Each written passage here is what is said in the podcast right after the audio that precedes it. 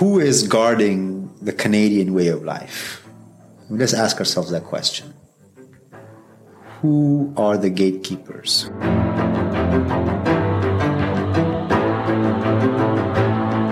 Welcome to the Northern Sentinels podcast. Today I sit down with Mr. Shoaib Rahim, a new Canadian originally from Afghanistan.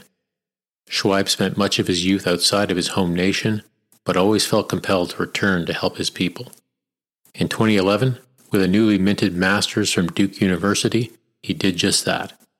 Soon after arriving in Kabul, he started working on a defense contract and eventually made his way to the Ministry of Defense, where he progressed to be the deputy CFO. After leaving defense, he was the mayor of Kabul and then represented his country in the negotiations with the Taliban in Doha before coming to Canada. He has a remarkable journey, so sit back and enjoy my conversation with Shoaib Rahim.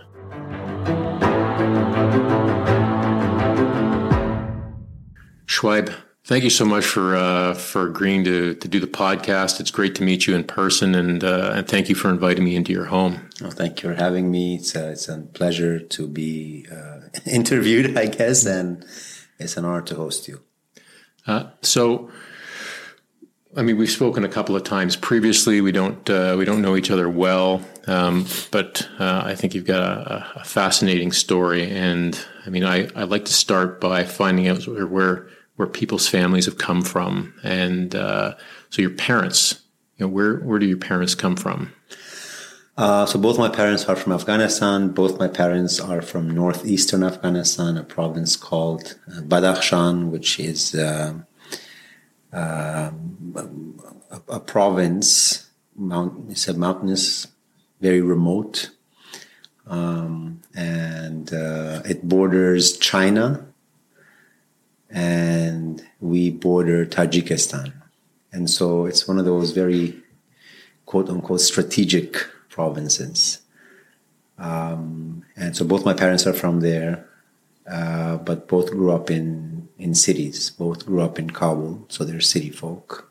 But our families are, like a majority of our families are still considered rural, particularly on my father's side. So we still have like land and villages in remote areas. And so that kind of informs a lot of my upbringing, um, where, you know, I've been to a lot of places, etc.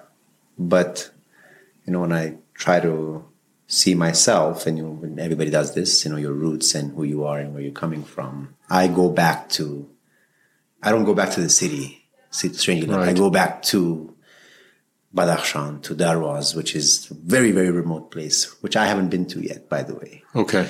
So that, that's, it's a very, so conceptually it becomes very hard because you're, you're basing a lot of who you are on a, a concept which you might not necessarily grasp firsthand, but through others and through your family and through right. your cousins and through your stories. Yes. And so, uh, that's where my parents are from. Not to, not to get too sidetracked. Yeah, no, that's I think that's important. And so I mean, you come from a rural family, but you said your parents grew up in the city. Yeah. Um, was that uh, your grandparents making a deliberate choice to move them to the city, or did they make a choice when they got to a certain age to do that? Well, I mean, so the for my uh, my father is different. The story is different than my my mother's story. So my father uh, was good at school and he got accepted into a boarding school in Kabul. So he topped his class.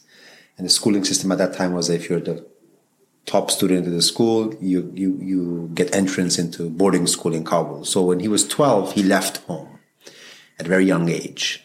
He was the first, well, he wasn't the first brother, but he was the youngest to be academically gifted uh, he went to the city, and his brothers and the family decided we're going to invest in him.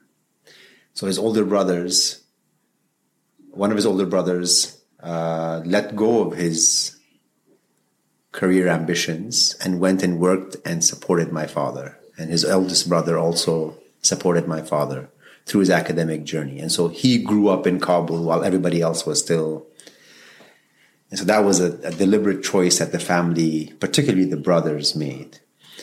Um, so that that just creates a very strong bond between Yeah. family that way. Um, and then so my father got into you know university politics etc. And and then so he supported and he still supports to this day my extended family. Um, my mother's side very different. Uh, my mother's my maternal grandfather passed away my grandmother remarried and so there was a movement situation. They were in the village. They moved to a actually that's this is a story worth telling because my mother's stepbrother so you know, village uh, there's a lot of uh, marriage and remarriage and second wife third wife situation in afghanistan. It's it's it's, it's very common. Um, and so my my mother's stepbrother who was at that time 14, 15. Um, they, so they, they share a father, of course, but from different mothers. So when my maternal grandfather passed away, my mother was in a village with her younger sister, and my uncle, my step uncle, essentially, 14 year old, decides that my younger sister has to go to school. And if she stays in the village, she cannot go to school. And so he single handedly, at the tender age of 14, supporting a family, travels for about two days to get to that village, convinces the elders and the, the situation that I have to take my younger sister and raise her in the city so she can go to school, and takes her takes her from a village uh, to Mazar, another city, and she lives with them until she finish high, finishes high school. And then she then goes to university, and then she becomes who she is. Um, all because of a deliberate decision of a 14 year old that I don't want my sister to grow up illiterate or uneducated, basically. That uncle is in Canada. Oh, really? Yeah. That's that step uncle of mine. Yeah. And those are the cousins that I have. They're in Canada. Okay. And so I speak to him about it, and he describes the story to me, and it's like a, it completely, it's like a turning point in in life. You know, just the the option to go to school. Um, and so these moments really stand out. You know, you ask somebody where you're from, you know, the the geographic location is irrelevant. You know, like wherever you are on the planet, it's just what the sky, mountains, roads, rivers, jungles, whatever but it's a collection of those memories and those decisions that people made at that point in time. And so these are the recollections that I have of who I am. People made tough decisions, bold decisions, unpopular decisions at the time, and completely changed um, the course of my parents' life, therefore my life. And so I, I'm a, I'm a strong believer in in these kind of uh, moments, if you may. And uh, you know, you don't always get it right, but you you try to you try your best to make sure that it's very hard to know when you're in such a moment yourself. Right. But if you have if you have clarity of purpose and you have clarity of values, I think that makes it somewhat easier. And uh, I mean, interesting you say that, right? I mean, it's because because you weren't born in Afghanistan, No. right? So um, you said, I mean, that it is. So you bring a. Uh, obviously, you bring a, an interesting perspective as an Afghan who wasn't born in Afghanistan for a very specific reason. Yep. So, what? Why? Why were you not born in Afghanistan? Where were you born? Well, why was I not born in Afghanistan? Well, Moscow and the Kremlin might have had something to do with that. that which is old is new again. yeah, unfortunately, unfortunately. Um, so when the Soviets invaded, um, both my parents' families uh, fled the country. Uh, there were a lot of bombings in the villages. People who were considered um anti-communist or non-communist or a threat were targeted. I've had relatives who disappeared and whose names and bodies showed up decades later. Um, and so my father was politically active, so he fled. Uh, my mother's family also left because things were getting very tough. And uh, so they met in Pakistan, they met in Peshawar uh, and got married. And so I was born in Pakistan during the peak of the Soviet invasion and the war. And so I grew up in an extremely intense environment where people were essentially fighting to reclaim our country, or that's what we thought we were doing. We were doing that. I mean, the Soviets were, the Soviets were doing what they are doing now to Ukraine, mm-hmm. more or less. Uh, but I mean, now when you look back at it, it's just you just look at different dimensions. Uh, but anyhow, as a child, you don't know these things. As a child, all you know is what's important and what affects you and your family. And what affected our family was that we could not go back to our home because, well, the, the Soviets were there, and we had to regain our freedom. And the whole world was on our side. My father was worked in the media at that time and he worked a lot with embassies and foreign missions and he did a lot of traveling he went to dc a lot went to london a lot spoke to a lot of the parliaments and uh, senators and all of that to garner more support similar to what's happening i'm sure with a lot mm. of uh, ukrainian folks um, you know, trying to garner greater support um, so um, i rarely saw my father growing up. He was just always busy. Um, but I knew that this this you know our existence depended on our struggle to get back our country. The notion of country, uh, you know, I, I, and my siblings aren't like this, by the way, because they were too young, either not born or born mm. after this wave. They don't have the same sentiment. Um, so the notion of country and nation and people and serving and fighting for what you know, the greater good, um, these notions informed a substantial part of my life uh, and continue to inform um, my decision making. So um, you know, it's so I felt so the fact that I wasn't physically born inside what's known as Afghanistan, that kind of, in a way, it has its effect on humans. In a way, put me in a spot where I had to really go out of my way to prove that I am worthy of, you know, so you become a bit more mm. intense. Right.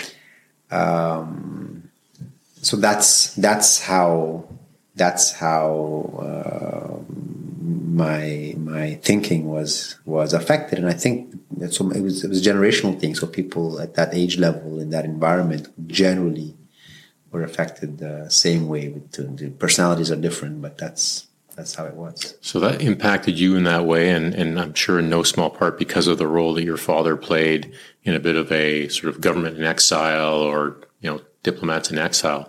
What but as a as a nation, as an Afghan identity, what what do you think that the impact of that um, of the Soviet invasion had on on the country or the how Afghans viewed themselves?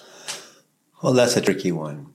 So Afghanistan is unfortunately extremely polarized now as a country and as a society. And one of the factors behind this polarization was the Soviet invasion, because you had you had people who were pro-Soviet, who were happy that this happened. You had people who were anti-Soviet, who were not happy and this happened. You had general population who wasn't, you know, in any camp, and just tried to survive.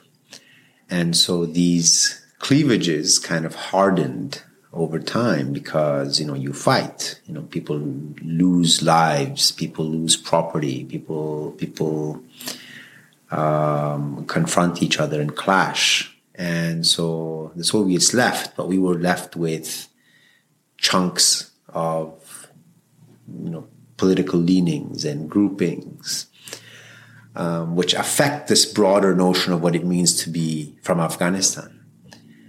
Oh, somebody who is a mujahideen who fought the Soviets says, I'm a patriot, I fought for the independence of my country. Somebody who was a soldier in an army supported by the Soviets said, No, I'm a patriot. I lost a limb fighting for this country. And I see you as a rebel, as somebody who was hurting the country. No, I didn't see the Soviets as a threat to my. And so at that time, that soldier was the enemy to me and to us. Now I don't see that soldier as enemy enemy anymore. I see myself and I see that soldier as kids in a playground being played by an adult and fighting each other. Right? That's how I see it. Mm-hmm. And so so it becomes it's it's just tragic that decades passed by and a people um, a people's sense of unity was damaged because of a war, which was not our doing. Mm-hmm. Um, uh, and the, the, the, worst part is that that episode repeated itself twice, three times over the past 40 years. And so just you can imagine the number of groupings and subgroup, it's just ridiculous. It's just so hard. Mm-hmm. So, so, so if you ask 10 people from Afghanistan this question, what does it mean to be from Afghanistan? You will probably get 10 different answers. I mean, I mean, it's true for any country. It's yeah. a conceptual notion. What does it mean to be Canadian? What does it mean to be American? What does it mean to be Japanese? Um, it's very subjective. Uh, a very subjective answer would, would, would be given. Uh, but in, but in a context like Afghanistan, which, you know, experienced severe conflict and you've been you've been exposed to that um, so you have a deeper understanding of this. Uh, it just becomes very hard. People people reach a point where they can no longer bear the pain. They can no longer tolerate that suffering. And so the mind just disconnects. It's a survival mechanism. You just disconnect. You're like, you know, my patriotism is causing me pain, is causing my family pain, is causing my children pain. Mm. What am I going to do with this patriotism? What is it good for? Why? And so a lot of people make that choice very early on. But in our case, 40 years, you know, so it's, you know, it's, you can't really blame a lot of people for making that choice. No, I, I think it's really.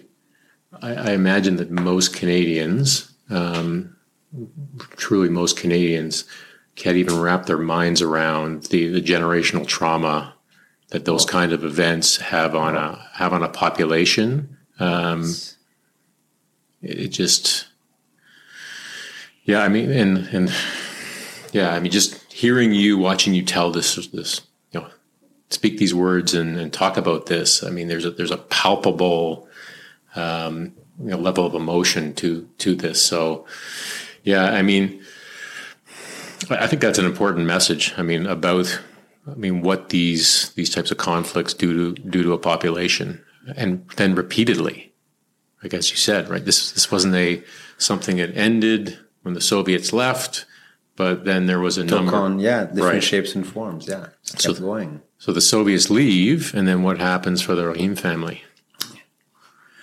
Well, the Soviets leave, and so we're in Pakistan, and then um, my father becomes uh, uh, a diplomat. He is appointed as the representative of uh, the government of the time in the United Nations in New York.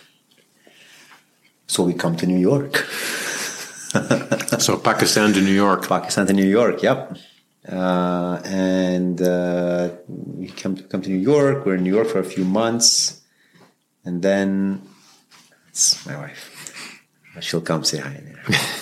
um, and then um, we so then he is then appointed charge and takes over the embassy of Afghanistan in Washington D.C. Uh, so we moved to D.C. and my father takes over the takes over the she's going now takes over the embassy and we are so he's in charge of the Afghanistan embassy in Washington D.C. He's the representative of the government in in Washington and so we're there for two years, and then um, my father decides, for a variety of political reasons, I later find, to leave the U.S. to go back, and then so we're, we're back. We're in Pakistan for a year. He's a diplomat there. Um, some stuff happened. We're back in Afghanistan for a little while. He's appointed to China. We go to China for two years. My father's ambassador there. We're in Beijing. And then the Taliban come, they, they capture Kabul, the first resistance begins, and my father is very closely involved in that resistance as a um, uh, as the fight goes on. He's involved in a diplomatic front, so then he becomes ambassador in Tajikistan, in Dushanbe, which is what like where Across a lot of the from, exactly a lot of yeah. the supply chain is right.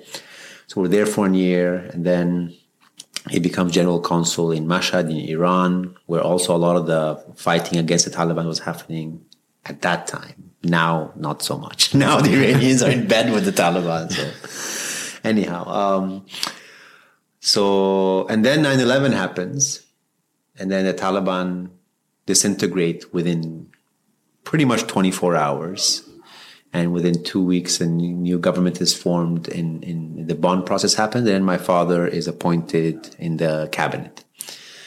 So uh, how old are you at that point? I am 17 years old. Okay so you, have had a, a, an interesting sort of chunk of your formative years before adulthood yeah. now. Yeah. Traveling, traveling to all these different places and, and correct seeing yeah. your country you know the Soviets leave, the Taliban come in, then yeah, all of it, right, all of it, and so I am. What's going on in my head is well, Shoaib, you are living a comfortable life while your country is going through a lot. This is a privilege, and this there's a reason for this, and the reason is that you have to then contribute back when you can. Right? So, I mean, there's a bit of a guilt, survivor's guilt also there, but that's how I framed it to myself. I'm like, you can't, and I mean, again, because of village upbringing, the whole family is there. So, you know, mm. I, I was very close to the suffering and all of that. I, I understood it.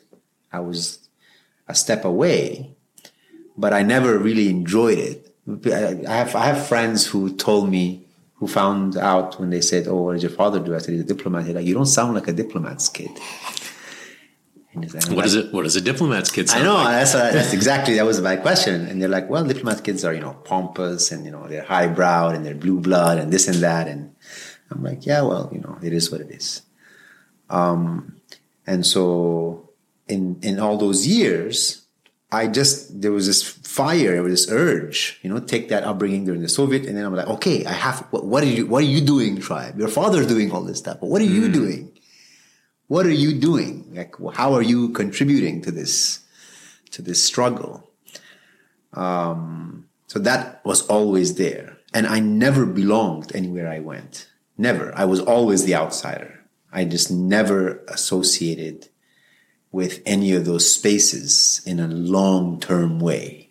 I never made long term friends, long term connections. Everything was like, oh, I'm going to be here for a little while, but I have something to do. Right. You know, like I'm going to do this temporarily, but I, I have a mission to go to. Okay. So it didn't, it wasn't so much about the fact that you, you didn't we weren't physically in one place long. It was this sort of long term, yeah. your share of the task yeah. as an Afghan that, to get back to. As that's yes, that's what I. That was it. That right. is the. That is why I was alive, and that is why I I was given the luxury of having a proper education and an upbringing while a lot of people did not. And that's how I constantly spoke to myself, and that's what I told myself. And um, so then, you know, the 9 11 happened, and you, the Taliban went, and the Republic government was formed. Uh, then I went to university. so where did you go to university? I went to Malay- I went to university in Malaysia. I did Okay. an electronics engineering degree, like your chemical engineering. Yeah. Um, and I did that because, of course, my father told me, "Son, engineers, you know, you need to become an engineer." I'm like, "All right." I mean, I didn't have any, pre- I didn't have an idea of what I wanted to do, so I just said okay to the, what my father said. Yeah. It's powerful influence. Of course. Yeah. I mean, yeah. What do you, what does I mean? I mean, I didn't have grounds to refute. I genuinely didn't know what I wanted. So I was like, okay, I'll give it a shot. I soon, I very quickly realized that that was not the smartest choice for me to make. Was it was it as fast as mine in like the first week of chemical engineering? Um, No, I it went- wasn't that fast. No, Okay. it took me a while. I mean, I'm a I'm a pretty stubborn person, right? So I was a bit hard headed at first. I kept on pushing, pushing, pushing, pushing. I hit a wall in the third semester. I hit a I like I I genuinely realized that this is not what I want to do with the rest of my life right? I it finally hit me. Hmm. I was just I was too busy. I was too warm to understand what was happening. You Yeah. know, what the hell did I get myself into? Yeah. And then, but then I, re- I realized that if I change majors or if I do something else, that would mean I lose a year, and that would mean more financial burden on my family. That would mean I everything just like is delayed. And I was like, okay. And then there's the honor of, oh, my son couldn't do engineering. And I was like, okay, Shoaib, you just gotta suck it up and just gotta. Sometimes just forward is the is the way to go. yeah. So so I I- so I graduated. Um, I mean, I was I was smart enough. I had the foundation to finish an engineering. I mean, I don't want to sell myself too short. I did a proper engineering degree, but but not the excellent stellar standard that one expects oneself to to live up to.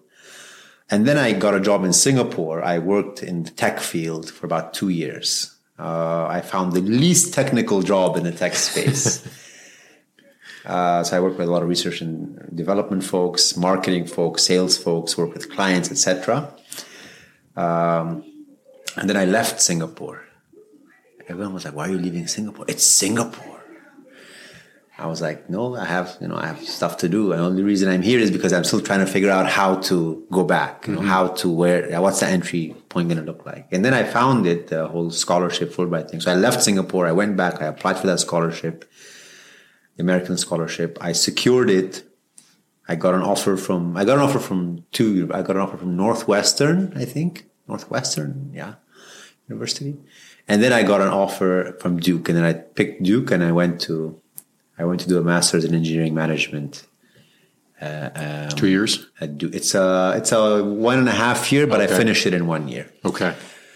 Um, and then my friends were getting job offers from you know Apple, Google, you know Citibank, Wall Street comp- folks, just cherry picking every. That's that was the Pretty attractive stuff. Yeah, yeah. That was yeah, yeah. So, but I mean, a Duke degree, engineers, business savvy. That's that was the in major, you know. Uh, you had Deloitte, you know, McKinsey, all of them. Um, I was like, not me. I have to. I gotta. So was this the point? Was this the point where Yeah, this. Yeah, I did not pursue that. Yeah. I just simply didn't. No, I mean, I I I had to go back. I, I it wasn't like something was waiting for me. I just had to go back. I didn't know what was waiting for me, but I had to go back. I was like, "This is it, Shoaib. This is it. Done. You're done. You have an American education now, American degree. If you can't make it, nobody can. That's simply it." Yeah. And then so I was about to finish. My father called me. He spent an entire hour scolding me, telling me how I'm wrong and why there's nothing here for you in Afghanistan. It's just all mafia and this and that, and you're going to waste your education, throw your life away. A father who cares for. it. in Kabul son, right? at the time. He was not in Kabul. No, he was in Saudi. Okay. He was ambassador in Saudi Arabia. Nobody was in Kabul. Right. None of my core family was in Kabul. Yeah. And so they didn't want their son to go back to uh, it's tough life. And, you know, when the father goes through, he knows he doesn't want his son to. I was like, uh, okay, okay. I wasn't to argue with my father. So I told myself, I said, look, all these big notions of patriotism and give back and live a meaningful life, all that means nothing. You, this is the decision point. You have to make that decision now. And I'm like, I'm young, I'm smart, I have, uh, I have the right credentials, I'm ambitious, I'm a risk taker. I'm, i have the perfect profile. I'm a checklist, check, check, check, check, check. If I'm not going to go back, then who the hell is that? Who's going to, who am I going to expect to go back and do anything? Yeah. So I book my ticket and I go. I'm, like, I'm not having a conversation with anybody. So not, not nobody in my immediate family or friends, circle of friends. Nobody. So nobody knows approved. you're going. Nobody approved me going. Okay. Nobody approved. Not a single person.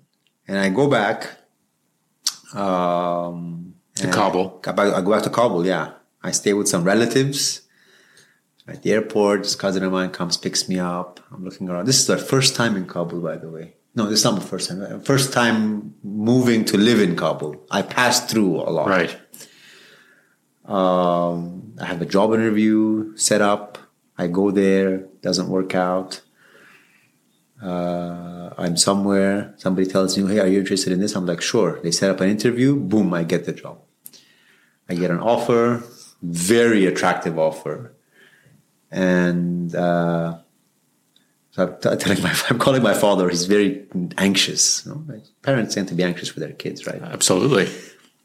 And I'm like, yeah, I got an offer. He's like, yeah, yeah, good, good, good. Yeah. So did you accept it? I'm like, no, I rejected the offer. He's like, what? I'm like, what? I'm like, no, it wasn't good enough. I told him to up, up the offer.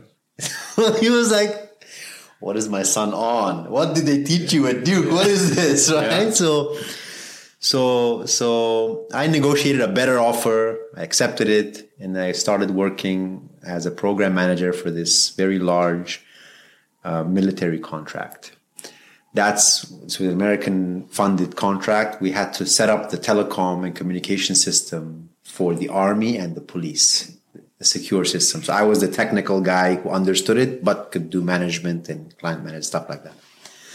I replaced this uh, uh, retired U.S. Marine person who apparently had damaged his relationship with the contracting officer or something, some ego fight happened, whatever. So I replaced, so I had big shoes to fill basically. So I got that role. Um, and I, so I'm meeting people and people are introducing me. Hey, this is Shoaib. And he just came back from the US. And anybody, you know, like colleagues or staff or friends or whatever. Just say, this is Shoaib, just came back from the US. They're like, oh, hi, you just came back from the US? Like, why? Right. They're genuinely asking yeah. me, they're, they're, why Puzzle, you come puzzled. Back? Yeah, why did you come back from the US? I'm like, uh, well, you know, I tried to play my part and, uh, you know, contribute back and, like, yeah, yeah, yeah, okay. And nobody took me seriously, right? So once, twice, three times, and some people just laughed at my face, and it really bothered me, right? That nobody, nobody understood this decision. Nobody, not a single person at that point understood my decision. And so I reached a point where where I got introduced to this person and said, "Oh, Shoaib just came back from the U.S." And he's like, "Oh, you came back from the U.S.?" I'm like, "Yeah." He's like, "Why?" I'm like, "Well, because I'm crazy." He's like, uh, just blank looked at me, looked at me. He's like, "Okay, well, clearly I can't have a conversation with this guy. He's made up his mind." So that was that was the judgment on my decision. You'd, you'd have to be an idiot. You'd have to be crazy to leave a promising career path and life in the US to start uh, with nothing back in Afghanistan. But that is the choice that I made. So you, ha- you have that choice you've made, and there's a misalignment where people don't understand why you've made that choice. And you're also an Afghan who hasn't lived in Afghanistan, correct, um, for an extended period of time. So did, and I'll I'll make a parallel here. I have a number of francophone friends who've lived outside Quebec for years, and when they go back to see family, they don't necessarily use the right expressions or yeah. so yeah. did you find that as well sort of a cultural misalignment oh, as well of course massive massive uh, so how did you how do you or, or, what did that feel like then or how did you manage that not just the professional side um, but now you got the personal side of your life as well that is you're trying to figure out well i think i mean now that i think of it and i haven't really thought of it this way but I think I I everything started with that decision. Right? Everything started with that decision, and then I said, okay, I have made this decision. Now I will make it work. So where's the challenge? What do I need to do? So the challenge was I didn't fit in socially, so I had to figure that out. I had to pick up the lingo, walk walk the way people walk, talk the way people talk, just completely indulge in that, in the mannerisms, in the so, in that just fully immerse myself in it. Um, I don't understand the system. Just just jump first, ask questions later. You know, right. like that's that was the strategy. Like that's there's no, there's no other way. So I went on a very aggressive networking, socialization spree of do as much as you can and as, as quickly as you can. And that worked because in a matter of in a matter of how long was it 2011 2016 in five years i became deputy mayor of the capital of my country. So so it worked. I com- i disconnected myself completely with the outside world. I went all in. I was like this is it. This is what i have been grooming myself for mm-hmm. all my life. Uh, I'm not sure if that's the right word, but I've been preparing myself yeah. for this, and so I, I just I just went all in, and um, there was a there was a you know it it it it gave me a level of calm and level of peace that I did not have before, because you for people who don't who for people who haven't experienced this, it might be very hard to explain. But the sense of belonging is almost fundamental as you grow up as a child. If you don't feel like you belong in an environment, that just shakes you to your core. Nothing else fits in place, right? And and so finally, I like filled that gap. I addressed that concern. I was like, this is home I made a home for myself here. I got married here. My child was born here. I, I have I have roots here. Right. I'm somebody here.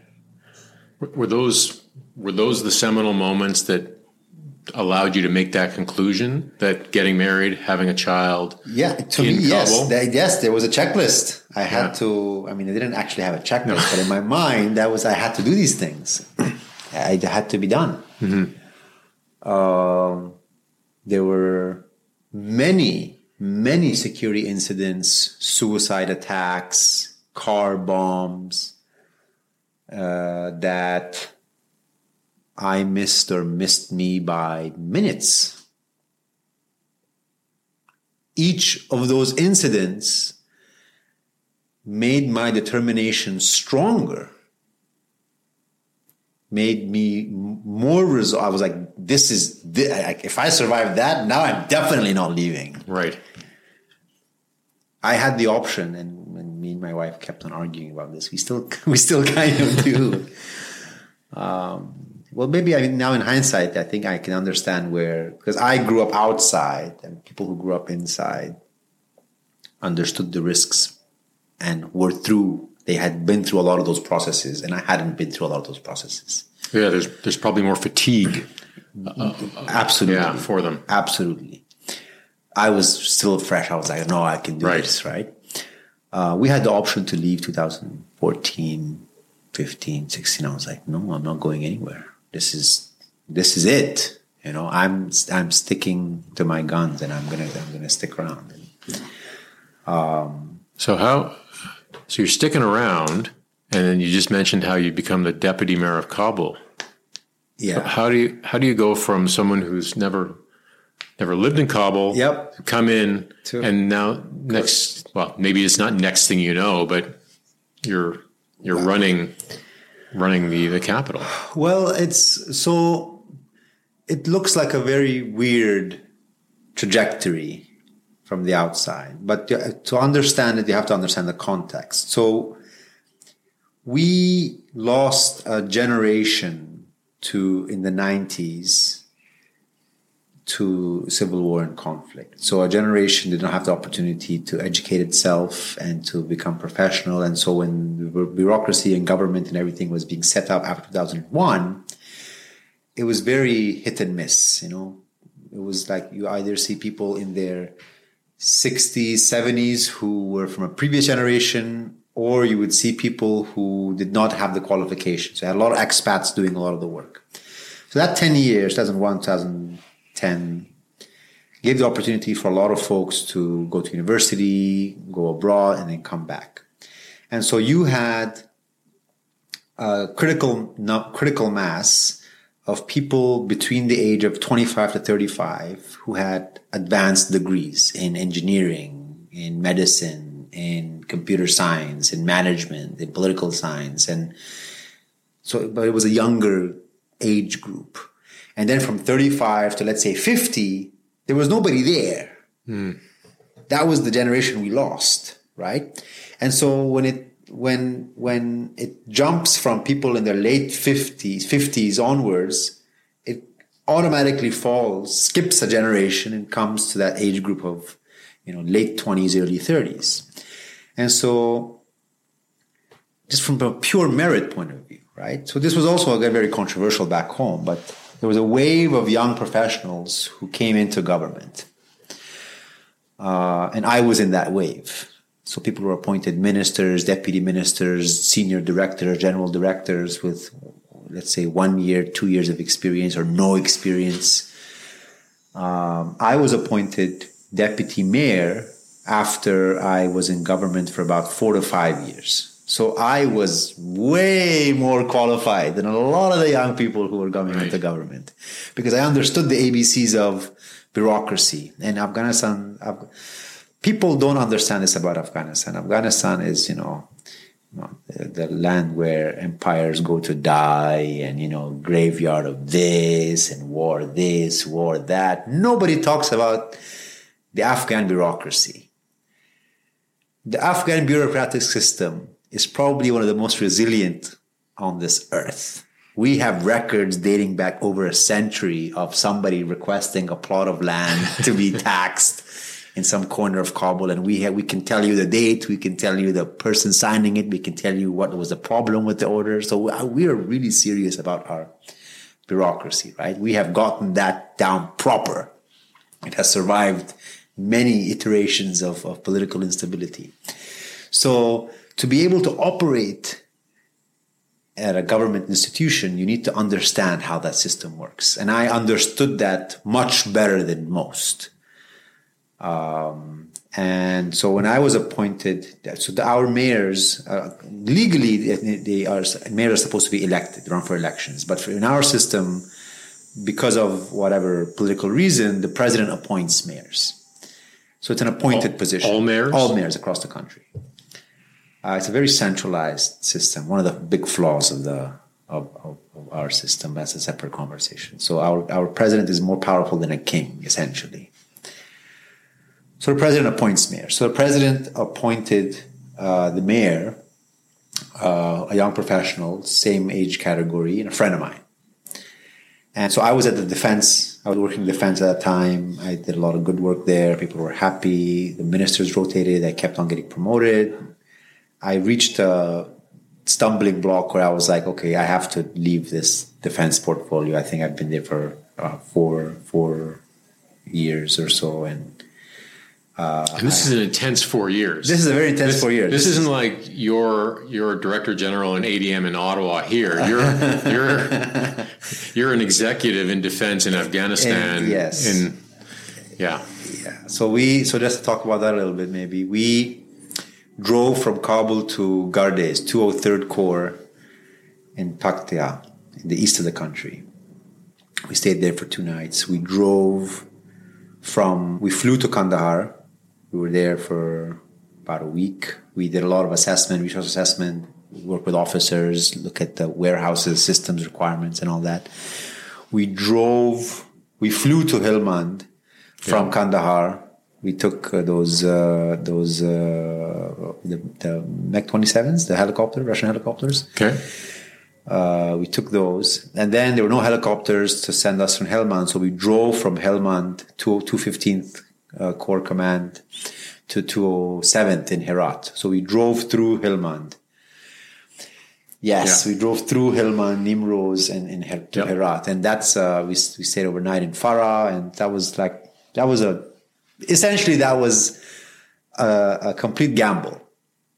We wouldn't know if we were going to make it or not. We, we just went with a large convoy, and the week after we joined another convoy was attacked there, like 14 people got killed. And so it was a horrible, horrible route. And so we kept on passing. We, we deactivated two, three, uh, uh, keep on forgetting the technical terms. The, the, the, the mines, the VBIDs, the, the car bombs. Yeah, vehicle borne IEDs, yeah. improvised so, explosive yeah, device. Yes. So, so they de, deactivated uh, three mines on our path um, and you know you go around let's say you're driving down the highway in your humvees and you have rangers on vehicles etc we were like maybe a convoy of 20 vehicles and you come across a very large crater let's say this half half size of this room which was you know it exploded it was a crater and you had to drive around it and keep going and so you know, I did I did that for four years. Right. Yeah. No, As a civilian. Right. This is not a what most people in Canada would think of as a uh, a job that a a public servant does. Oh. right? No, no. No, not at all. Uh, even in by Afghanistan standards, we were risk takers. Our team, our group, were, were we were we used to take a lot of risks because people we're very cautious, but that's the extreme we expose ourselves to. And I was in the front line. I kept on wanting to go more, wanting to do more. And I just had my, I just got married and I had my son born. Uh, but I kept on digging myself deeper into into the system. Um, so that gave me perspective. That gave me a very strong sense of appreciation of what what things aren't just happening in Kabul in a small bubble, people going to their office and coming back, which tends to be the case for a lot of folks. Um, so that gives you an understanding of okay, this is what's happening, and this is what it means, and this is the struggle, this is the fight, mm-hmm. um, and so you know, it just really, it really bothers me when I see you know the Taliban and they're in power now, but talking about oh, patriotism, we care for this country. You don't care. You don't care about this country. You can't care about a country if you don't care about its people. What do you care about? Mm-hmm. The trees? What, what, what, is, what is it that you care about? The rocks? The mountains? What is it? What is a country if not a collection of individuals and people and what they believe in and what they do and the memories they make together? and just the, the sheer number of people they've killed. Oh, it's ridiculous. It's ridiculous. The amount of blood that has been shed, the amount of sacrifice that we have given as a country to, to, to defend this notion called Afghanistan, the amount of body bags that keep on being sent to people's homes of their of their young kids you know 20 years of that you know so it takes a toll it takes a huge toll and so you know i'm getting goosebumps just talking about this. So you know when you're part of that you you can't complain about this. You can't sweat the small stuff. You're like hey your life's not on the line. You're not in the front line. That person is on the so you need to do whatever is within your power to help that person. And that's the only thing that that has meaning. Mm. everything else is a waste of time and so that is the, the the mindset that I was that I was in, and I'd like to think that I I did a thing or two, and so I, I got a very, you know, I, I made very good friends. I had a very good reputation uh, uh, with a lot of um, generals and officers and junior officers and senior officers because I solved problems, right? Military civilian relations aren't always cordial. Right. So, you know, I had to stand my ground. So I had to, I became more aggressive than a lot of the military folks. So, um, so I did that. And I got a presidential medal for something that I did. Uh, I was able to give three months bonus to the entire army, everyone, from the minister all the way to the lowest ranking uh, non-commissioned officer and a soldier who were in checkpoints. Three months' salary is a lot. Right? Three yeah. three month paycheck, three months of paycheck because there was waste going on. So I had to fight the ministry, work the bureaucracy, you know, blah, blah, blah, blah. And so that happened. Everybody was very happy, etc. Um, and uh, but I got a lot of threats also. I tried to introduce, you know, we tried to introduce some measures of transparency. There was a lot of um, a lot of theft and fraud that was going on. Uh, you know, I put my foot somewhere, I get I get suspicious calls at night. Um, you know, so I had to survive all of that. Right. Right. There's no handbook for this stuff. You can't Google these things. You just have to figure it out. I had to figure it out. Right. I just had to figure it out. A complicated bureaucracy with huge legal hurdles, a hostile environment with people who would drop you at the blink of an eye.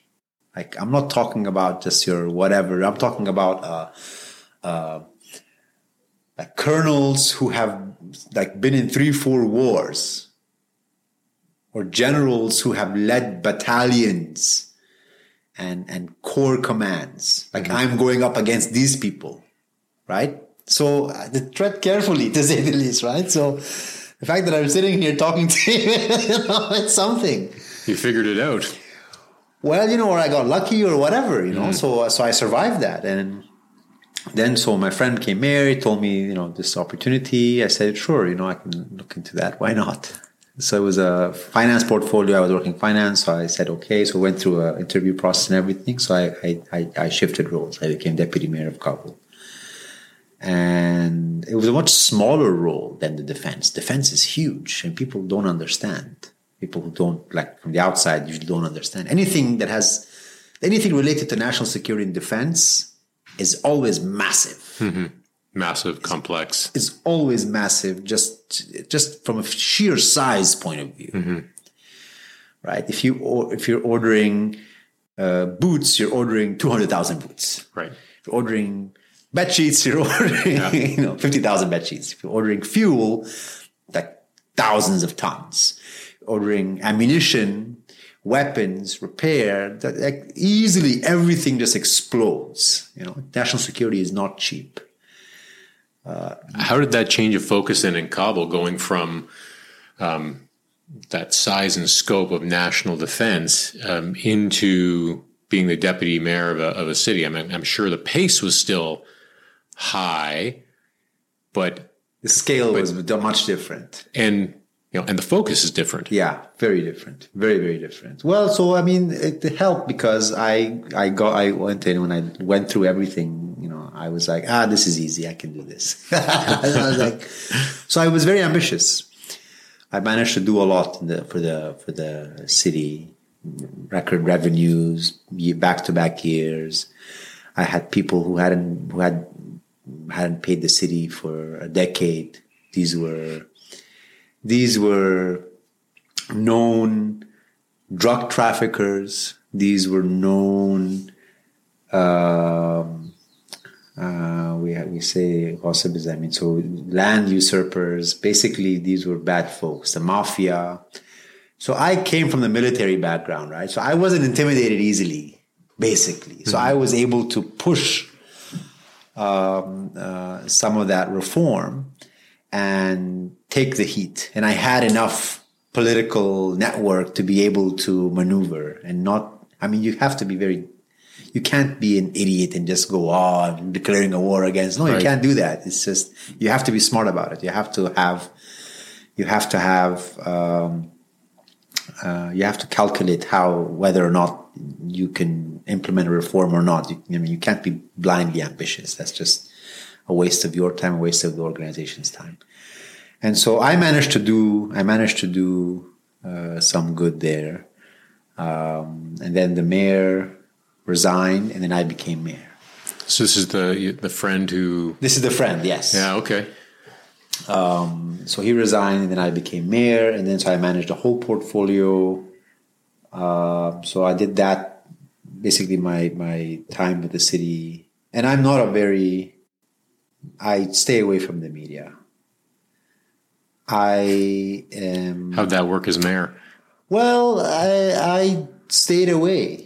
I stayed away because my father was a diplomat all his life, and he served on the cabinet as well, uh, twice. Uh, so I understood how government bureaucracy works. You're in a position one day, the other day you're not. So you can't think you're you know, top of the world and this will last forever. You can't lose who you are, what you believe in, your relationships, etc. And uh, you can't be under the illusion that you will have all these resources and security the day you don't no longer have this job. And so you have to, with that long sightedness, you have to make decisions. And so, you know, other people if their son becomes deputy mayor of a city, usually it's a cause for celebration, right? Usually you would think so, right? Oh, yeah, or something, all that, you know, brag a little bit. Right. I called my my parents. They were in Saudi at the time. I said, "Hey, the moment that I um, was appointed uh, as deputy mayor of Kabul," and there's a moment of silence. there's a moment of silence. my mother tells me, I'll never forget this. Mother tells me, uh, son, you have to be very careful who you socialize with, and you have to be very careful when people offer bribes or kickbacks. You have to be very careful about these things, right? You have to make sure that you have to make sure that you are you are. Um, doing your job and and uh, staying honest and staying staying true because that's that's very important. And I told my mom, I said, like, okay, all right, okay. I mean, I mean, I'm your kid. You know, this is our yeah.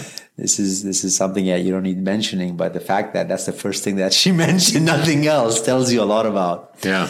the culture in my family because um, uh, all we saw were landmines and risks and we had to maneuver around those risks. And so with that with that mindset media and going out in public and just you know showing your face and taking the line everything and mm. you know, enjoying the celebrity status comes at a cost that cost is that when things don't work and things don't happen and commitments aren't delivered which is the norm in any government, let alone the government of Afghanistan, trying to provide service during a war, then everything comes down on your head. And so I had to manage that. I said, okay, I will go out in the media and I will do all that marketing once I actually have delivered a few things.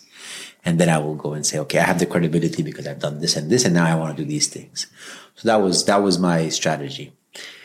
Um, and so I had very few media appearances, interviews. Only after I'd done something, I go and I talk about it, and that's it.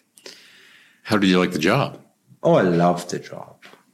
Oh, it was everything I I I I, I thought it would be. It was extremely satisfying because you immediately saw the result of your work whether it was good or bad. If it didn't work, you know you failed this. Okay, let's try something else. Let's try this now. Let's try that now.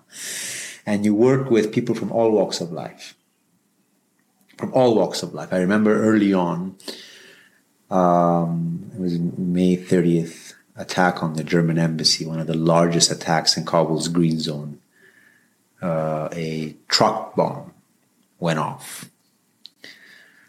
And I was just about to get out of my apartment when the whole apartment was like five kilometers away. Those concrete Russian made apartments. It shook. And you could hear the sound of the blast. It was horrible. It was horrible, horrible incident. Uh, over a hundred people died instantly, instantly from that explosion because it was rush hour at the heart of, of the heart of the Kabul, the green zone. And I would imagine most of those people are Afghans who died. Well, yeah, of course. Yeah.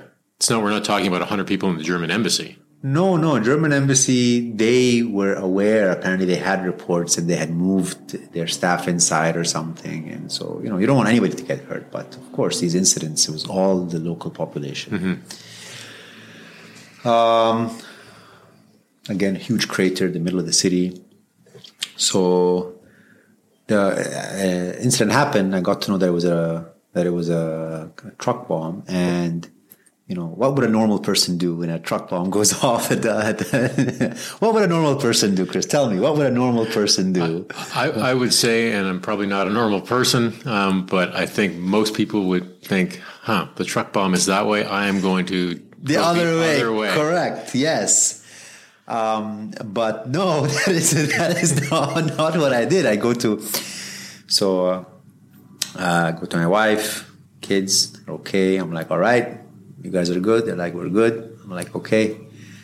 Uh, I got to go to work. So I get in my car. I tell my driver to find a way. Every roads are blocked. We find a way to reach uh, the mayor's office, my office. I was deputy mayor then. And uh, we are one of the first responders. We go to the site, and it's oh, it's horrible. It's bad. It's bad. And we are busy, and we, our entire team entire city team is busy. And overnight, we, we will we'll clear up, collect you know the bodies, damages, the buildings destroyed. And overnight, we fill up the crater, fill up the road. And the next day, traffic's going there normal. The next morning mm. of that attack, traffic is going exactly at that point normal. We just had to make a point. We were like, we don't care. Life will go on despite despite you just indiscriminately killing us. Mm-hmm. That is the message that we wanted to send, and we sent it. Um, and so that was my life. So that incident happened. So we were there. I was there, you know, supporting, providing, whatever, doing uh, whatever we could. And then I came back, and so my secretary tells me, "Okay, so you had a meeting with these, um, with this uh, community representatives, these old folks, regarding the park near their school. What should we do? I'm like, what do you mean what you should do? Hold the meeting, tell them to come. Don't cancel anything. So I come back and I have a meeting with them about, you know, the park in front of their school. And they said, you know, you have to plant more trees. Our kids are playing at this, this part of the city. And I'm like, yep, okay, you know, find their paperwork, did whatever what are you going to do? Life has to carry on. Life has to carry on, yes. And so, so being a public servant in Afghanistan meant operating that way. Mm. And everybody did it to, to, to, to, a degree. And unfortunately, I mean, so I don't want to paint too rosy a picture, but unfortunately, I mean, not that this is rosy, but. Um, it's all relative, I yeah, suppose. Yeah. Um, but a lot of people, uh, a lot of people, a lot of public servants rationalized corruption by saying that I have to provide service against all odds, so I'm entitled mm. to a percentage of the cut. So people rationalized uh, corrupt practices. So it became it becomes very hard in those environments. It just becomes very very hard. You're you're fighting upstream. You're fighting against the entire system. Mm-hmm. Um, uh, to to make sure that you know kickbacks or bribing and stuff like that are are fought against and are are at a minimum. I mean, bribes and kickbacks exist everywhere. They exist in Toronto. They exist in with this premiere, I guess, you know, they can go anywhere with that conversation, the West and the East, so relative. But it's a big part, it was a big part of the conversation. Right? So, but the, but the conflict and the war has a specific impact on, on, on, on that decision making. A lot of people rationalize. They're like, life's too short. I'm going to die. I'm going to make some money and get some security for my family. Mm-hmm. I, I don't care. So that that sort of environment, I mean, did that was that a, a factor when you decided that uh, to to leave the mayor's office? So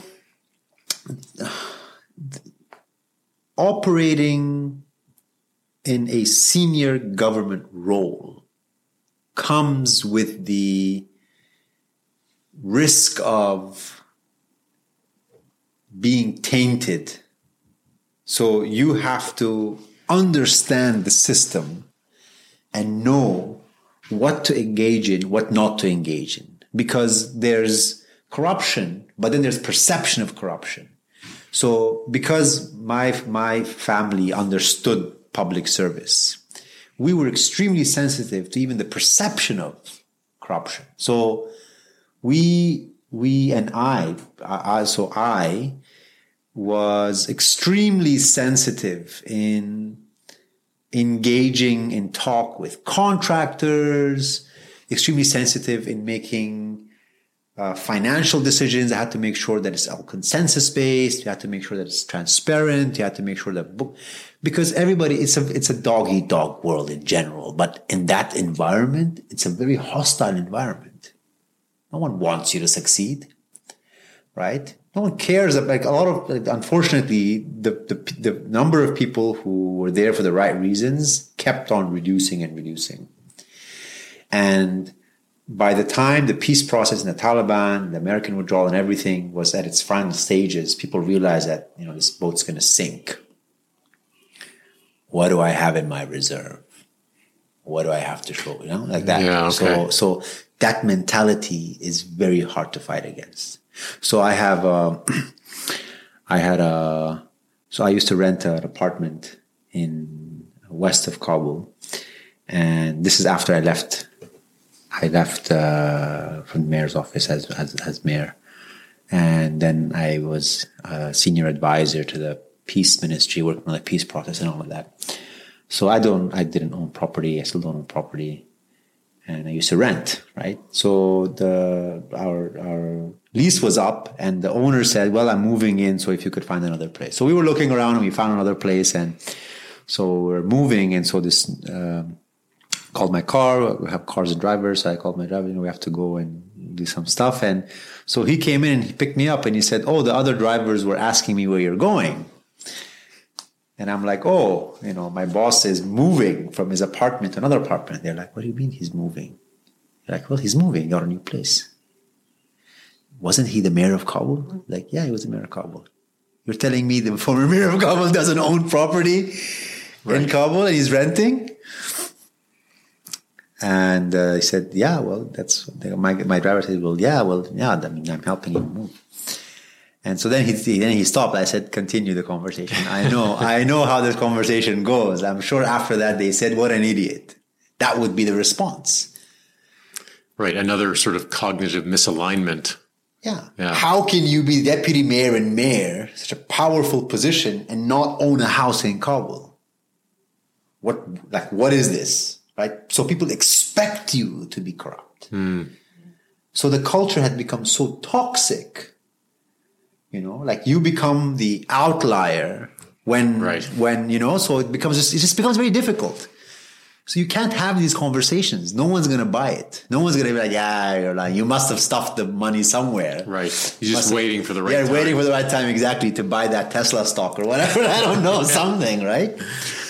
Um so so that was that was the environment unfortunately. That that that culture contributed heavily to the dis, dis, discrediting of, of, of the government and the collapse of, of, of the republic at the, in the end. that played a huge, huge, huge part of it. And you, you just mentioned that you were um, you were part of the team, or you said you were a senior advisor to the the peace process. Um, I mean, assuming that people you know listening know you know little about the peace process. Uh, I mean, can you maybe describe a little bit about uh, what that was, and and perhaps provide um, you know your your perspective on it that may not have been what was portrayed um, to to those of us in North America watching it from a distance. So, uh, the Doha peace process uh, was uh, a, a, a peace process between. This is a bit tricky to explain, but I have it. I mean, I've spoken about it in, at the Munk School of Global Affairs. Actually, there's a link online for whoever would be interested mm. to. I'll, I'll put that into the show notes as well. I've spoken about it in great, great detail. Um, the Doha peace process was a peace process that the United States secretly started with the Taliban in 2018 or 19. It was secret, so we don't know when it started. Um, and uh, the U.S. government under Trump decided that, hey, you know, we're leaving, so let's make a deal with the, with the, with the Taliban and the government of Afghanistan was excluded from these talks. And when the conversation leaked and people realized that there were secret talks going on, uh, it was huge backlash. And uh, but uh, the U.S. government of the time, under Trump, uh, kept forcing that process that you have to have, reach a peace deal. And you know, peace processes and reconciliation, it's not just a switch you turn on these, these are very deep rooted conflicts. I mean, we were fighting the Taliban before the Americans came, before anybody came. We were fighting the Taliban. This was not a mm-hmm. fight that it wasn't new. Yeah, it wasn't new, but it wasn't a fight that we picked up because of you. Right. Right. So just because you're leaving, you can't just be arrogant enough to presume that, oh, I'm leaving, so you have no reason to fight anymore. I'm sorry. This is, that's not how this is. So anyhow, so th- that arrangement was there, and the U.S. signed an agreement with the Taliban, terms of withdrawal, etc., etc. And one of the elements was that the Taliban would sit across a table with the government negotiation team and reach a political decision. And so this is where the government was involved. After all the guarantees had been given to the Taliban, after they got everything they wanted, apparently there was still something left to negotiate with, with the government for, for the Taliban, uh, which was at the end a, a, complete joke and, and, and failed miserably. But anyhow, I was involved in the delegation from the Republic, which went to Doha to negotiate with the Taliban. And what we realized very early on was that Taliban are no, no, longer serious because they've gotten what they wanted. They're just going to wait it out, wait out the Americans leaving. And Trump lost, Biden came, and Biden reaffirmed the withdrawal date. And that's when the war on the ground shifted momentum in a way. And we started losing more and more territory, and it just started, became, it had a domino effect. Hmm.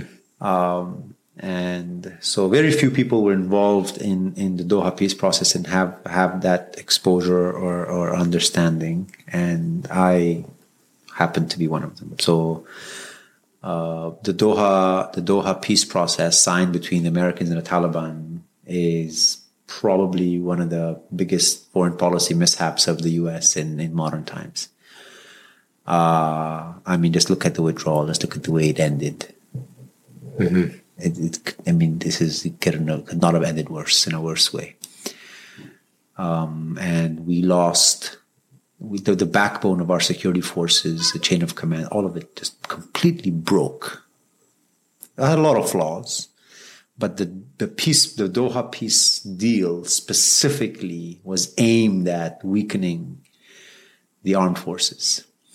And so there's a very strong sense of betrayal. There's a very strong sense of being left out in the open and switching sides by the people who shoulder to shoulder fought alongside NATO and, and the US against the Taliban and against Al Qaeda and against uh, global terror for 20 years. We, we, we were the body bags. We took the hit. We, especially after 2014, 80, 90% of the war effort was all Afghanistan National Security Forces, ANA, Afghanistan National Army, Afghanistan National Police. Um, and yep, just with the flick of a switch, switch sides and, you know, just make peace, be good now, bye bye. Um, so, you know, it, it, uh, you know, so it, it, it leaves a bad stain. so in, in August, when things started to unravel rapidly, where, where were you? So two weeks before the collapse, not knowing it's the collapse, um, I had taken my family because I saw that I saw that things were getting really bad. So you know, I, I my wife were I was arguing with my wife to know I need to relocate you guys somewhere outside, and then I commute and come and go. So Turkey was accessible so to Afghans at that point. So at uh, around two, two, three weeks before, I'd moved them, settling them down, finding a place, school for my kids, and um, it was August 13th when um, Herat collapsed in the west major city in the West. And when Herat collapsed,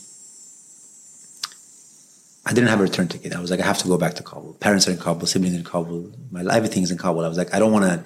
I don't want to be out. I have to be in. I've mm-hmm. been out all my life. I need to be in when this happens now. Uh, I got a ticket, gave my COVID test, got the result, and a few hours, a couple hours before I had to go to the airport, I called a friend of mine who's in Kabul. I said, you know, I'm coming. He's like, don't come. No, I would. I didn't tell my parents. I didn't tell anybody because I know they would say, don't come. Right. So I called this one friend of mine, and we've been through a lot together. He's been through a lot, and we understand so a lot of similar thinking. He said, "Don't come. Things are really bad." I'm like, "What do you mean?" He's like, "I'm like, you're there." He's like, "No, I'm getting out. I'm actually changing my ticket. I'm, I'm, I'm coming out." He said, "I moved my parents. I'm coming out. Things are not looking good." He said, uh, "If you come," I said, "Look, things have been bad all the time. We've been at the eye of the storm. and he always looks worse from the outside. He's like, no, things are not the same. If you come back and you're stuck, you can't then help anybody. So I, I canceled my ticket. A friend of mine who was supposed to be on the same flight, I told him I canceled my ticket because he's like, ah, don't worry, I'll go and come back. He went and he, and you laugh about it now. What else can you do? So Saturday, Saturday morning, the flight arrives. Sunday, Kabul collapses. Sunday Kabul collapse. Yeah. And all hell breaks loose. It's it's horrible. Oh, it's horrible. Have you seen Walking Dead? The show The Walking I, Dead. I have seen episodes of it, yeah. So the show Walking Dead, and I, and I don't want to sidetrack too much, but the show Walking Dead shows how society operates when all social norms collapse. Mm-hmm. Everything, everything collapses. The, the most basic rules of engagement in a social setting no longer stands true. Everything's a threat. You can't trust anybody. So Kabul went through that during a collapse. It's it's it's the worst possible it's the worst possible setting. Um, and uh, we've been through that many times. When you know Ashraf Ghani fled, news of his departure, there was no chain of command. Anything was fair game. Um, so it was those were those were very tough, very tough nights. But just by stroke of luck, uh, my wife and kids and I, we were out of the country. Um, then the evacuations started, so we managed to get my brothers uh, through to the airport. They missed the the Abbey Gate bombing by a couple of hours. It passed by that point. Okay, it's a couple of hours uh, when that when the um, explosion happened. So close calls, a lot of close calls, um, and then we didn't know what to do. So everything, everybody was just in shock. Everything. So I, I invest, I cut off everything and I went all in because that's what was my calling. That's what I wanted to do. And then I had lost everything, mm-hmm. all of it, gone. And there was no plan B. I didn't have a, oh, okay, now I'm just going to do this. No, nothing. Nothing. And my wife just looked at me and she's like, I told you. Need a plan B. And I said, I told you this is going to happen. I said, she, and I was like, what was I going to say? She was right. So, you know, you feel betrayed on many, like you, you like, you kind of think, okay, did I, was I, was I, was I an idiot being patriotic? Was I a fool to believe in these ideals? Was it just wishful thinking? Do I regret? Could I have done, done things differently? So these are questions that I still kind of ask myself. Um, but I mean, when every, when all fails, when you, a, a collapse does this, you question every single decision you've made in your entire life. Did I do anything right? Was everything wrong? You know, am I to blame for all of this? Could I have saved or prevented this? Um, and so that's what I've been dealing with the past two years, and I think I'm much calmer now. Processed a lot of it, a lot of therapy. um, uh, but it, it, it, you reach a place where you realize that once you go through the emotional roller, coaster of it and reach a level of clarity, you understand that um, you your attachment to these notions becomes clear to you and you understand that um you understand that you are you are you are living a life which you don't necessarily control. You are influenced by a lot of choices made elsewhere. But at the same time you can only make decisions based on the information available to you at the time and based on what you believe is right. And that is what anybody can do at any point in time. And the rest is just hindsight and just rationalization. Um, and in hindsight when i now look at it i do not regret i do not regret in any shape or form committing to try and make a better life for my people in my country to make a family to make a living and to develop roots in my own identity and i am who i am because of my successes and failures and the risks I took, it could have gone south very quickly. You know, just one of those incidents. At many points. At many points, it was Friday. Friday is the weekend there. It was Friday. I got a call from. Yeah, a lot of people won't understand uh, uh, understand yeah, that. Friday's a weekend. Friday, Saturday. Yeah, so yeah, it was the weekend. Yeah. I got a call early morning uh, from um, uh, a relative of mine. He's like, "Oh, let's drive out of the city, outskirts of the city, Paghman, very beautiful green area, hilly area." So I'm like, "Ah, should I go? Should I?" go? I'm like, "Okay, let's go." So this is early, this 2013 or so. So I get in his car and I go, and we're there enjoying the weather, and I get a call from a friend of mine who lives nearby. He's like, Are you okay? I'm like, What do you mean, am I okay? I'm okay. He's like, Where are you? I'm like, I'm outside. He's like, There was an explosion under your apartment building. Like in a parking garage? Or There was an, there was an explosion. A car bomb, a car drove right under the apartment building. My apartment was first floor. Yeah. And it exploded. And essentially, the apartments facing the road where the car was, everything just got smashed in.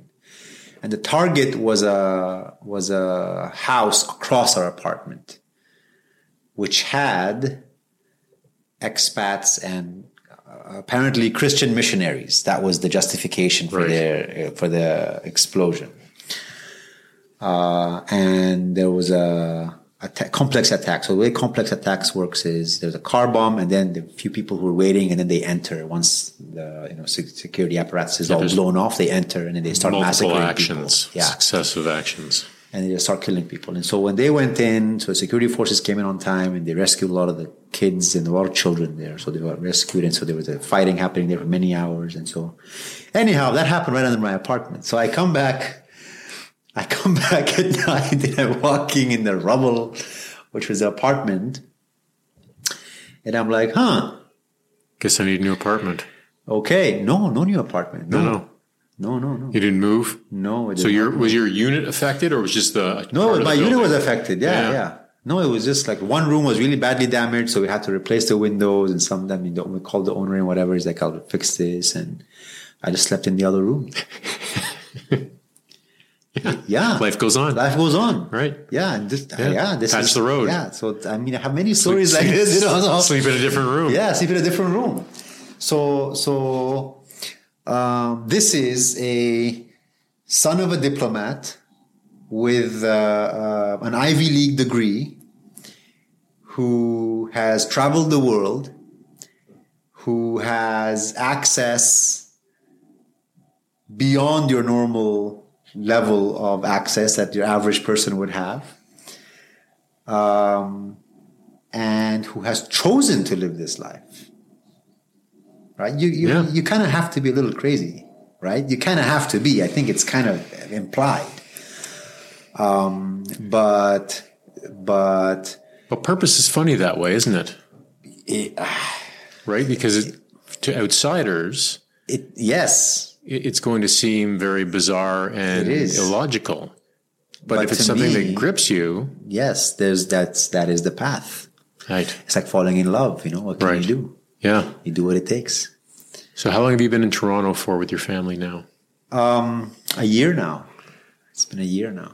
And what? So, a year in Toronto, and I mean, whether you paid any attention to Canadian, you know, democracy or you know Canadian defense and security um, before, I mean, what?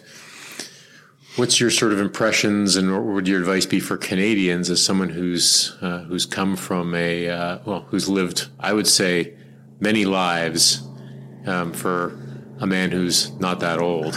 I know, right? So, I mean, what what are your sort of I feel like the reverse Dorian Gray, or somehow, you know, there's a mirror that shows my true age. Right.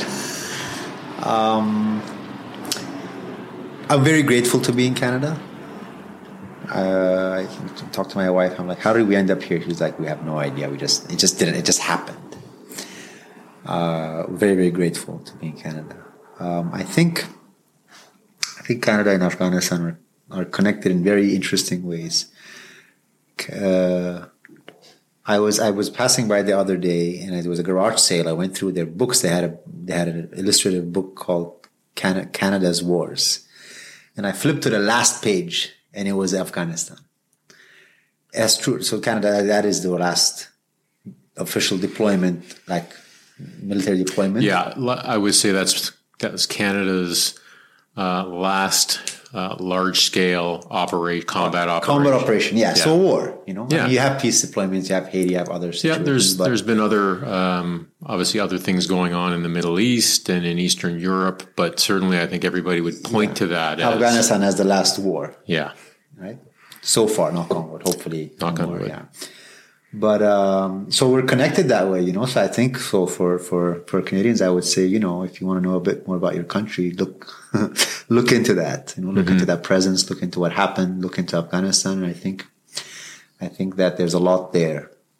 I see Canada, and then I look at Afghanistan, and um, we failed to we failed to manage diversity. We fail to manage linguistic diversity, ethnic diversity, ideological diversity. From a political structure point of view, uh, Canada has done that very well. Just the whole federal, provincial, you know, I mean, it's a heated conversation, of course. know. But let me tell you from coming from the completely other end of the spectrum that you are you are getting it right and you need to make sure that you don't lose what you have. Uh, you know temper-headedness and emotional decision making is the worst possible thing that can happen. If something's you know not broken don't fix it but make sure you you make sure you're aware and you don't take it for granted. Afghanistan experienced uh, around half a century of peaceful uh, monarchy, and we were at we were at the edges of the British Empire, you know, from Mount Lohan, and so we so uh, Canada, and so in a way we're connected in many ways. Um, and we took our stability for granted. And I know people, historians paint Afghanistan as, oh, a land, there was wars and killings and all that, you know, all that is just colonial talk. Put that aside. As somebody from that country, we took our peace and stability for granted. We became complacent. We became arrogant. And uh, we lost sight of the big picture. We lost sight of reality. And we entered, uh, uh, we entered a phase where it was a downward spiral and we just couldn't get ourselves out of it. And we went from a, a, you know, a peaceful, fun-loving country on the hippie trail where there are music concerts and people right. travel and drive from Europe through Iran through Afghanistan and you know get high at the foot of the Buddha statue uh, and enjoy Afghanistan's weather. That's, that's the hippie trail. What else are you going to do, right? I mean, right. that's what we were known for. People used to fly in from India and Delhi for the music concerts and festivals we used to have. To becoming this this uh, very intense place full of violence and killing and, and, terrorists, and where the worst of the worst end up end up going. And no one is. I mean, I mean, no one is to blame but us we allowed to be played as toys in these great games. Uh, and it was our complacency. It was the fact that we lost we lost sight of the of the big picture. And so I say that, and I don't want to be bearer of bad news, but that's all I see in Canada.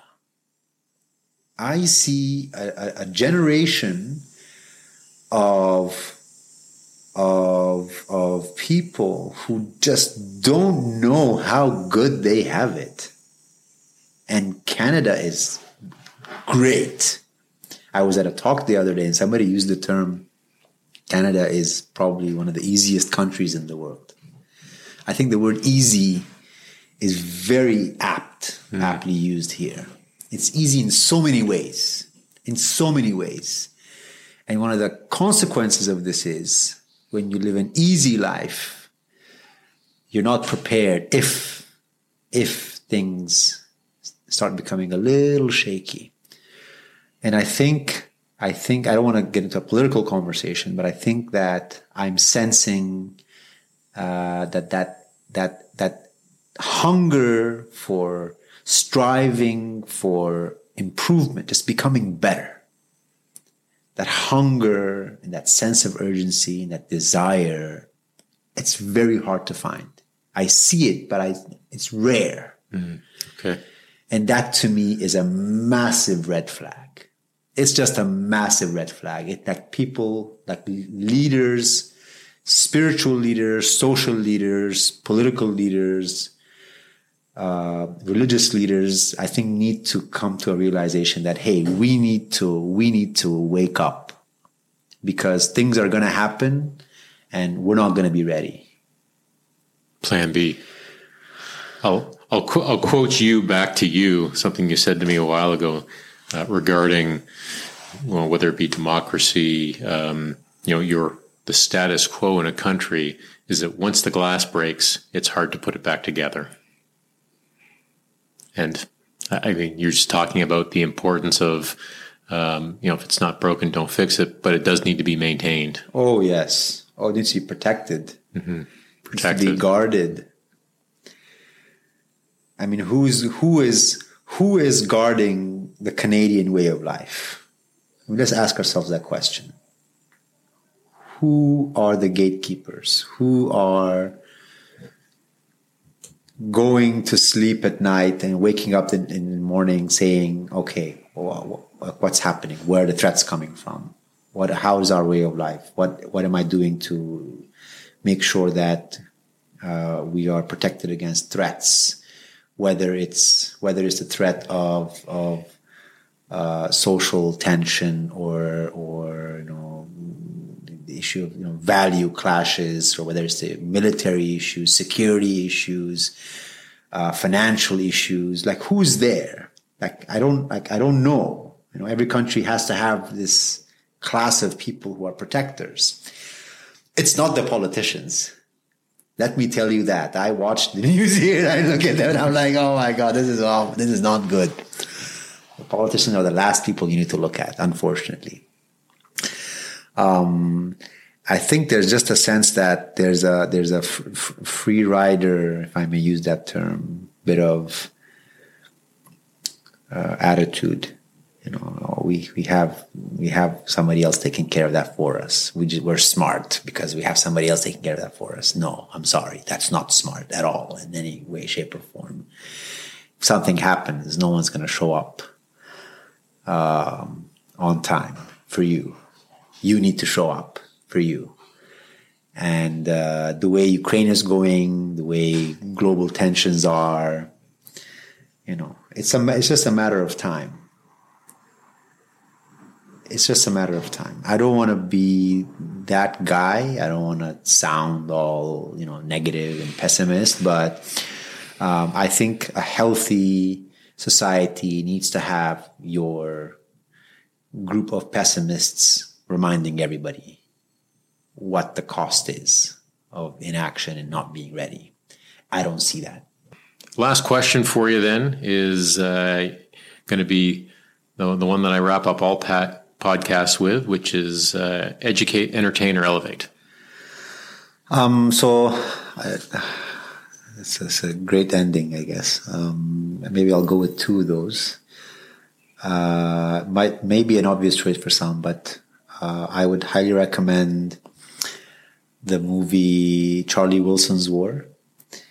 Um, uh, it's a it's a great movie. It's just an entertaining entertaining movie to watch, but I think it kind of shows. It tries to show a little. I mean, it's, it's some it's it has a, this American bravado a little bit to it, but I think it tries to shows the complexity of uh, what happened. Uh, plus, my father knew Charlie Wilson, and he he talks about the secretaries, so that's an interesting yeah, fun fact. So I would I would uh, highly recommend Charlie Wilson's War. It's very interesting uh, perspective on how things were uh, when the Soviets attacked. Uh, and I would um, recommend a restaurant. I would recommend a naan and naan and kebab uh, restaurant, Afghani food, in Toronto. I'm not sure if they have in Ottawa or elsewhere, but they have a few branches in Toronto. Shoaib, this has been fantastic. Uh, again, thank you for inviting me into your home. Uh, I, I find uh, your personal story fascinating and uh, really uh, thank you for sharing it uh, with us today. Thank you so much for having me, Chris. It's been an honor, and I hope you enjoyed the the the green tea with cardamom and different flavors that we have in some of the dry food. And we, I hope that we'll enjoy the the Afghan food we'll have together after. Looking forward to it. Thank okay. you so much. Thank you. You can find links to Shoaib's talk at the Munk School, information on the Doha Agreement, and his entertain recommendations on Afghan food and Charlie Wilson's War in the show notes. Thanks again for listening to the NSP, and goodbye until next time.